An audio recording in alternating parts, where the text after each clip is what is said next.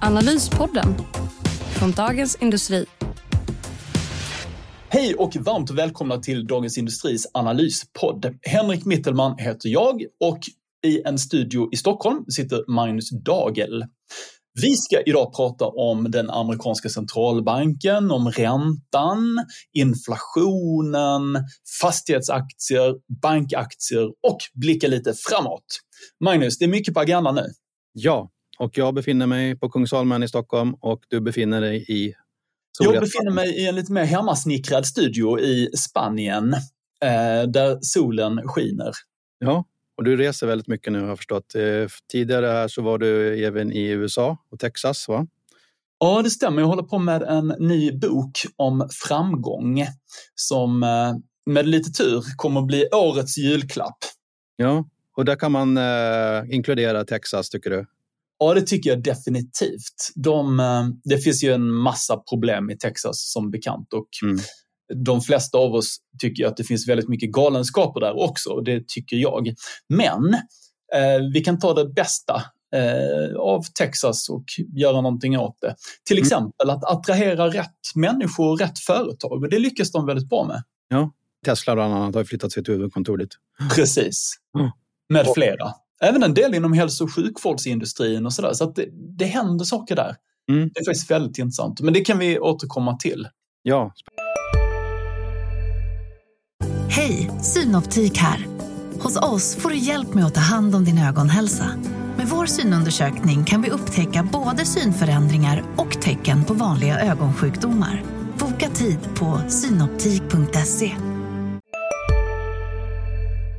Spännande. Men veckans viktigaste händelse har ändå kommit från USA, eller hur?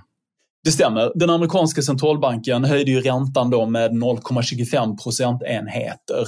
Eh, och eh, vi börjar ju närma oss någon form av räntetopp.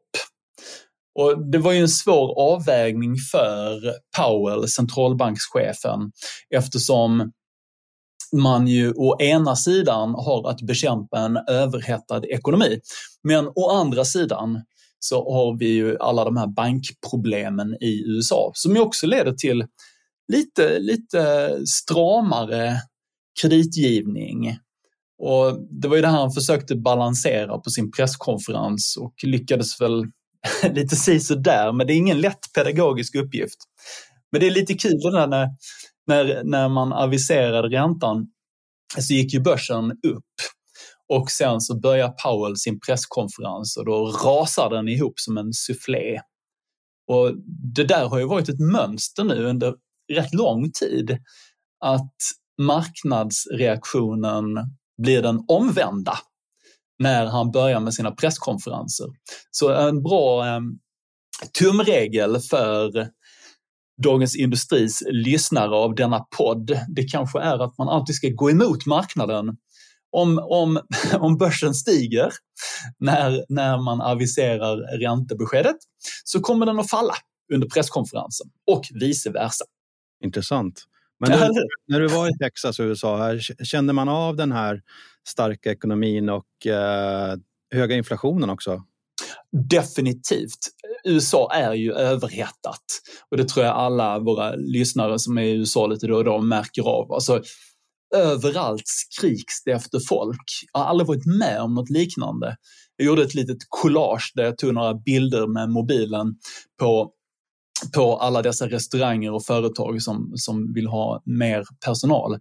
Det är en överhettad ekonomi och det är nog inte bara för oss stackars svenskar som det har blivit väldigt dyrt. Allting kostar mycket och en servitör eller servitris blir djupt besviken om man inte får mer än 20 procent i dricks. Och det är nytt. Men börjar inte konsumenterna känna av den här höga räntan, tror du, som ändå är? Vi börjar ju närma oss 5 i styrränta här. Eh, bolånen borde vara väldigt dyra, konsumentlån och billån likaså.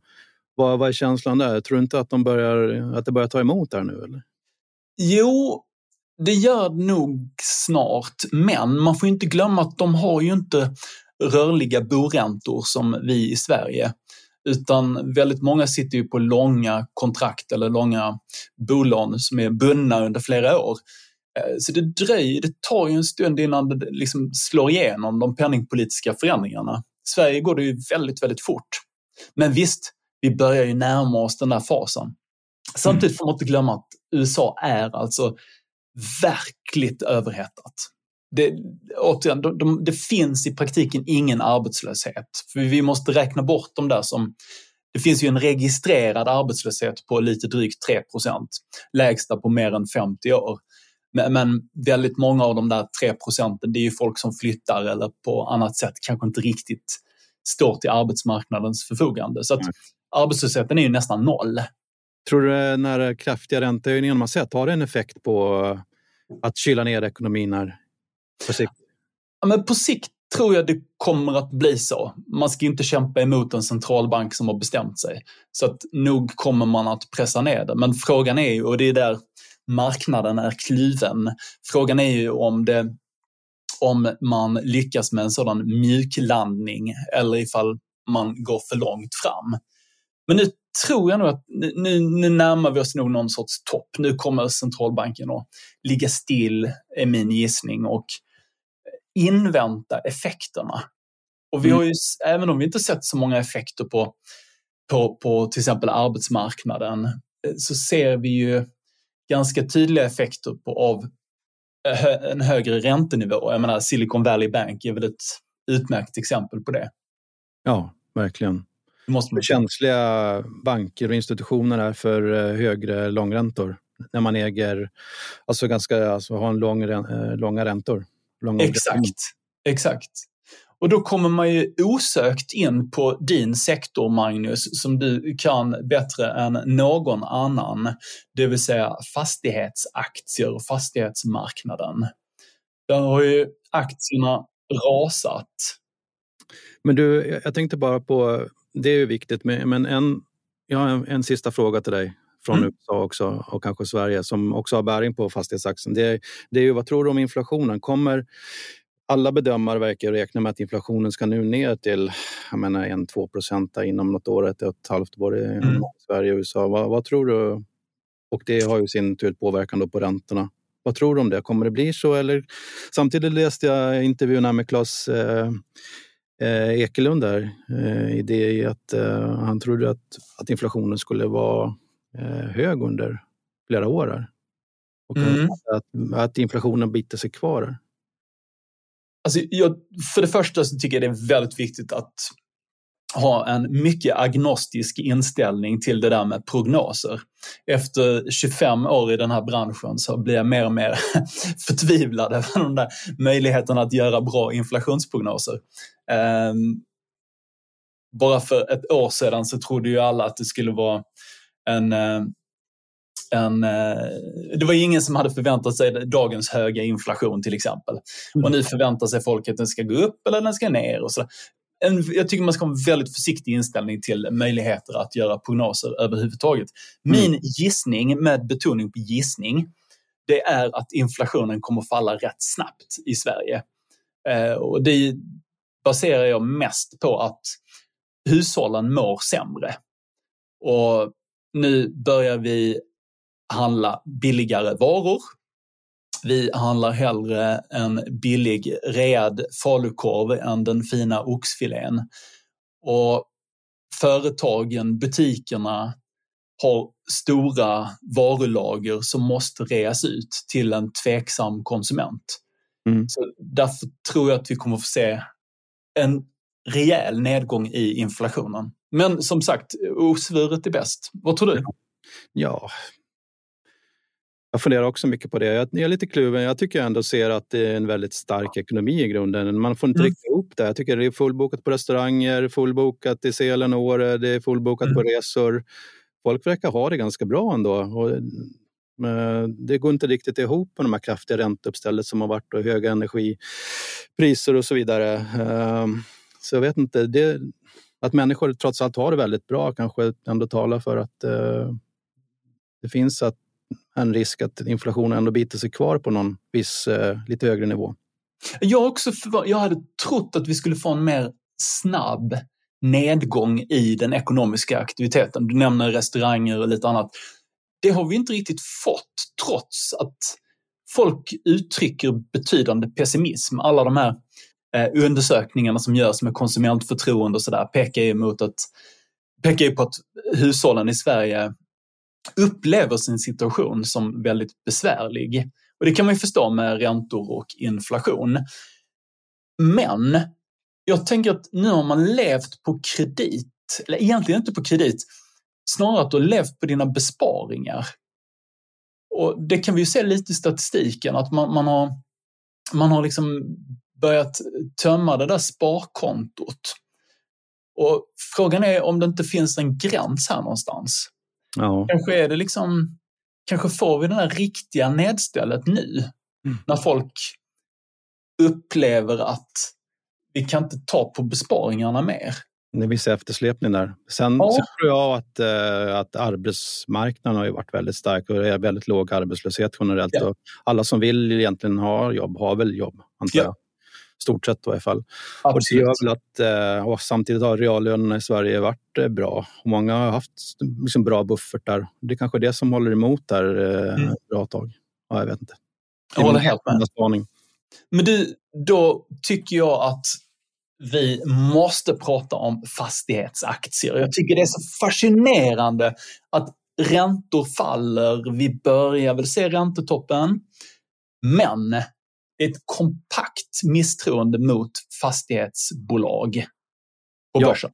Ja, det tyckte jag, har också reagerat på, att, eh, att just långräntorna faller eh, samtidigt som eh, fastighetsaktierna kollapsar. Men jag tycker det börjat ser lite likheter mellan 2001 faktiskt, där, fast åt andra hållet. Där, där tyckte jag också att eh, aktiekurserna gick precis lodrätt uppåt utan någon fundamenta egentligen som styrde det eh, och att värderingarna blev extrema uppåt. Eh, nu tycker jag man ser lite omvända faktiskt, att, eh, att kurserna faller trots att det inte kommit mycket mer än negativt fundamenta. En boksluten ändå ute som var stabila hittills tycker jag. Mm. Utdelningar. Samtidigt ser vi en finansoro eh, som förmodligen det som drar ner eh, aktiekursen. Då. Och att, att det finns en slags bankoro, det skriver jag om då till nästa vecka, hur mycket bankerna har lånat ut till fastighetsbolagen och det är ganska avsevärda belopp. Och marknaden tvekar, är, kan bankerna ersätta eh, de här stora obligationsförfallen som ändå kommer med åren? Eh, svenska fastighetsbolag har utat ut 750 miljarder i obligationer och det förfaller cirka 200 miljarder då, eh, kommande två åren här. och det är ju inklusive statliga, halvstatliga eh, och liknande bolag. Och vad tror du? Kan de det? Kan bankerna ta över detta? Ja, det kan de om de vill. Men det är inte säkert att de vill det. Det kan ju vara så att man är orolig nu för konjunkturen och för fastigheter man dras med där och då kanske man inte vill öka sin exponering helt enkelt. Men jag umgås med en riktig bäsnisse en person som är väldigt trevlig, men han är extremt tveksam till fastighetsbolag. Ehm, för att han är övertygad om att de behöver så mycket mer kapital. Så ja. att det kommer att bli nyemissioner en masse. Ja. Och det ska pressa kurserna. Ja. Du kan ju fråga om han var BC 2001 i fastigheter. Vad menar du då? Nej, men det var ju då man ska vara BC till eh, just fastigheter och kanske börsen i stort när man ser sådana extrema värderingar som ändå var det.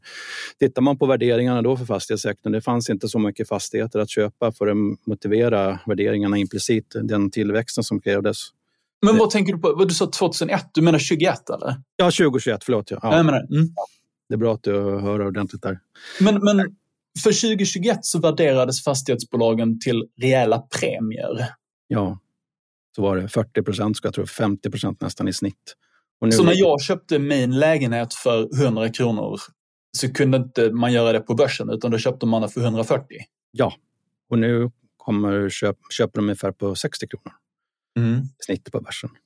Och många, flera bolag kan du köpa till eh, ja, 40 kronor. Men, men då säger min bäskompis att ja, ja, men det där är ju fiktiva värderingar. Det håller inte jag med om riktigt. Eh, värderingar är ju jättesvårt att göra. Det är ju mycket en uppskattning. Eh, visst, det finns eh, det som talar för att eh, värderingarna kommer komma ner. Eh, men det finns också det som talar för att det kommer att vara rätt stabilt. Bankerna, svenska banksystemet är stabilt Och vi ser också eh, inflationsuppräkningar i hyrorna som har viktig, eh, en viktig komponent. Eh, sen är det viktigt hur man, vilka antaganden man tar, antar för vakans och så. så liksom, eh, eh, just de här avkastningskraven är ju bara en parameter egentligen. Så eh, det är lätt att dras med det här negativa tycker jag när man ser att kurser rasar.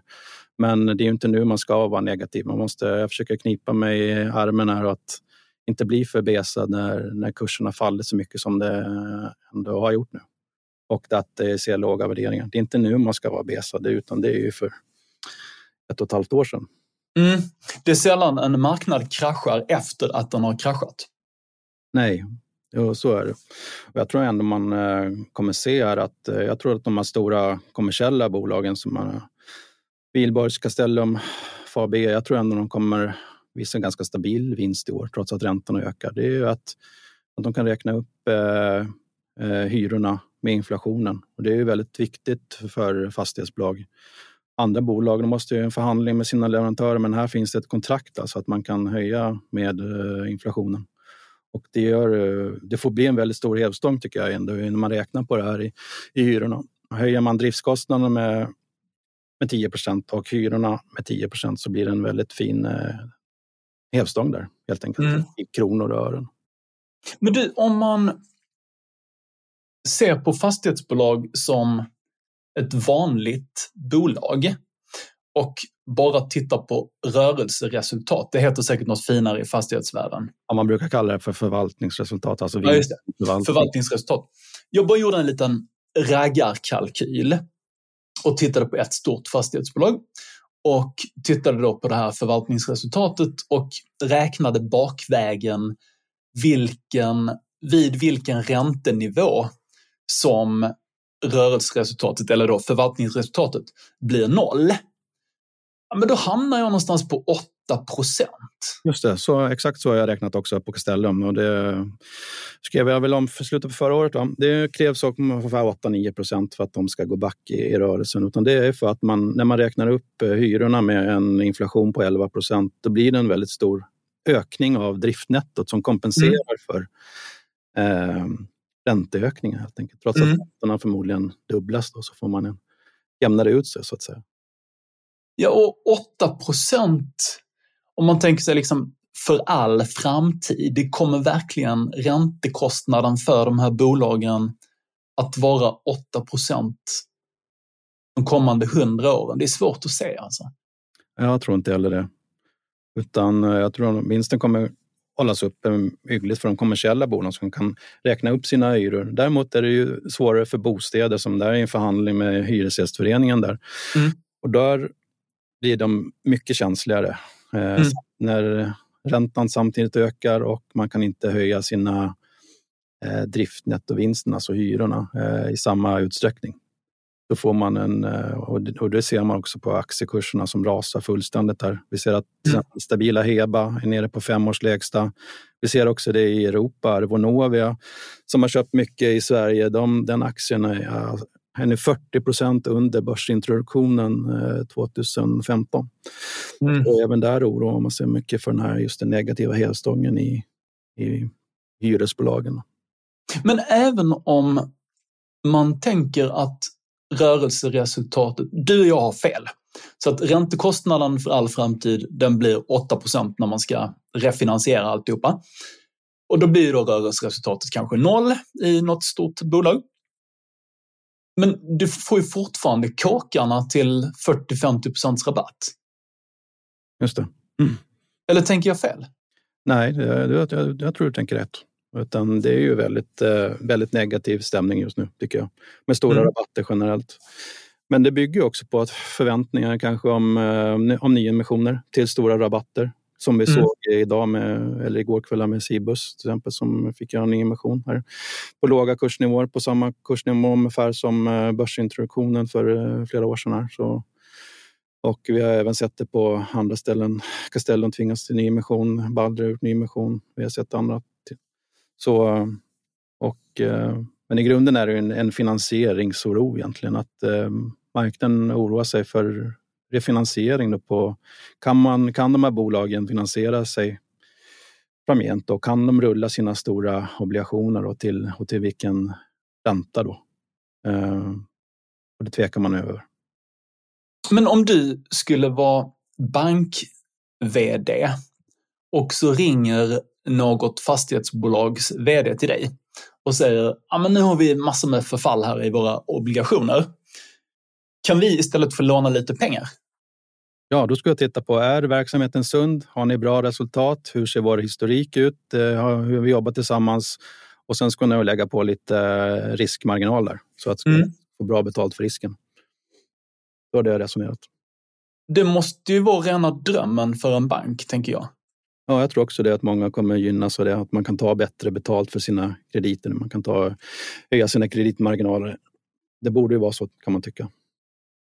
Ändå får man ju säga att bankaktierna har rasat ordentligt på sistone. Ja, och igår såg vi Handelsbanken skilde av sin eh, utdelning på 8, 8 kronor.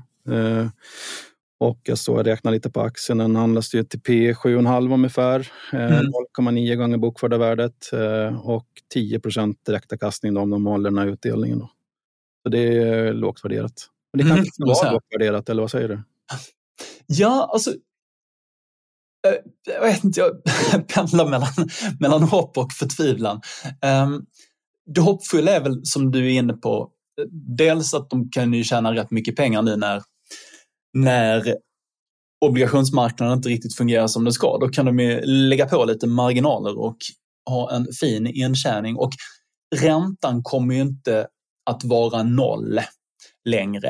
Eh, den är inte noll ehm, och min gissning är att under de kommande liksom 5-10 åren så kommer vi ha en ganska normal ränta. Det blir liksom inte, det är slut med det här tramset med minusräntor och kvantitativa lättnader och sånt där. Det borde ju tala för bank. Och sen kan man ju också tänka att det där egna kapitalet i en restaurang till exempel, det är ju stolar och bord och sådär. Så man kan fundera på hur mycket de egentligen är värda när man ska slänga ut det på Blocket. Men det egna kapitalet i en bank mm. är ju faktiskt i kronor och ören på riktigt. Och då är det lite konstigt att de handlas under det egna kapitalet. Samtidigt som de har ökat kapital, egna kapitalet bra också de kommande åren. Jag, menar, jag såg att Handelsbanken har ökat från 142 miljarder för fem år sedan till 196 miljarder. Mm. Så det finns en, en tillväxt i det egna kapitalet också trots att de varit försiktiga och, och uh, haft ganska tuffa förutsättningar mot sig med låga räntor och så. Mm. Jag håller med. Samtidigt så, vi har alltid de här politiska riskerna och mm, om man är riktigt negativt lagd så kan man ju hävda att det är alltid, alla hemskheter dyker alltid upp i en bank i slutändan och nu har vi ju gått igenom den här bankkrisen i USA eh, med de här tre bankerna som mer eller mindre fallerat och sen har vi Credit Suisse i Schweiz och hitan och ditan. Och sen så som lök på laxen i den svenska bankvärlden så är det ju diskussioner nu om några extra skatter i ett par av dem, av, jag tror det var Lettland och Litauen, eh, som eventuellt kommer att höja skatten. Ja, vår kollega Agneta Jönsson skrev om det i veckan. Här. Och Exakt. även hur mycket skatt som bankerna trots allt betalar tycker jag var mm. intressant. Mm. Precis. Det är trots allt eh, många, många miljarder som banken betalar i skatt i staten varje år. Ja, det får man säga. Hej, Ulf Kristersson här. På många sätt är det en mörk tid vi lever i. Men nu tar vi ett stort steg för att göra Sverige till en tryggare och säkrare plats. Sverige är nu medlem i Nato. En för alla, alla för en. Vi är specialister på det vi gör, precis som du. Därför försäkrar vi på Swedea bara småföretag, som ditt. För oss är små företag alltid större än stora och vår företagsförsäkring anpassar sig helt efter firmans förutsättningar. Gå in på swedea.se företag och jämför själv.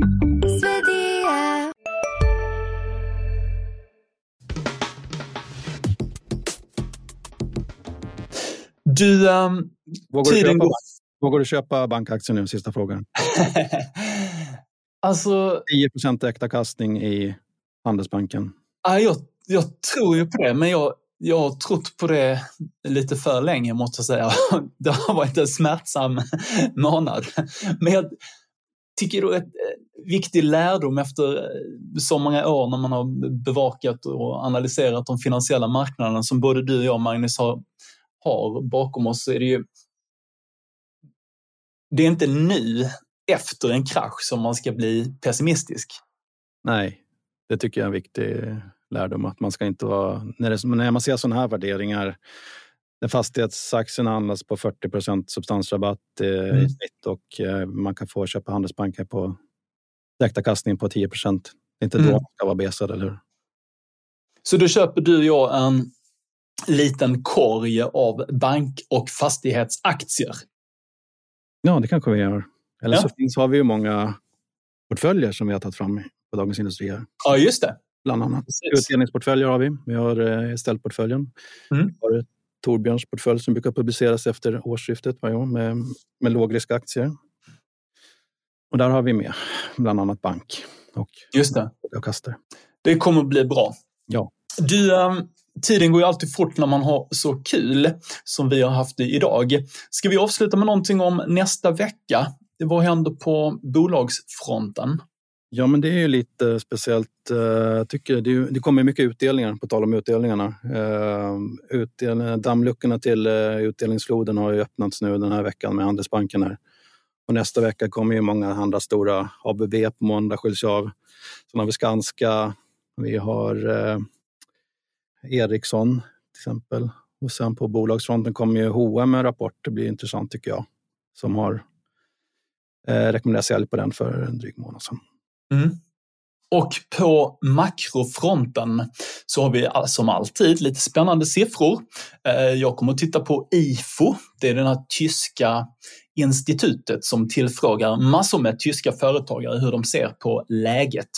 Och tyskarna är ju sådär lite halvdeppiga som alla andra. Mm. Men det är lite metkrokar. De senaste månaderna börjat komma upp lite grann. Mm. Eh, och förväntningarna ligger på ungefär oförändrat där. Viktigare är ju inflationen och det får vi från eh, EMU, eh, euroområdet, på fredag. Och då förväntar man sig en nedgång i inflationstakten från 8,5 till 7,8. Hoppas att det stämmer, för då kommer vi ju faktiskt att kommer fler och fler att tänka att räntetopp och inflationstoppen har vi bakom oss. Mm.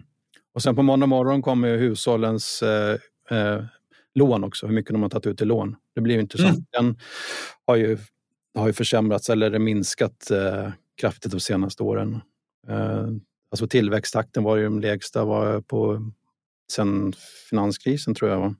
Vilket väl är ganska rimligt med tanke på räntenivå och att vi har en hög skuldsättning i utgångsläget. Ja. Hej, Susanne Axel här. När du gör som jag och listar dig på en av Krys vårdcentraler får du en fast läkarkontakt som kan din sjukdomshistoria. Du får träffa erfarna specialister, tillgång till lättakuten och så kan du chatta med vårdpersonalen. Så gör ditt viktigaste val idag, lista dig hos Kry. Upptäck det vackra ljudet av McCrispy Company för endast 89 kronor. En riktigt krispig upplevelse. För ett ännu godare McDonalds.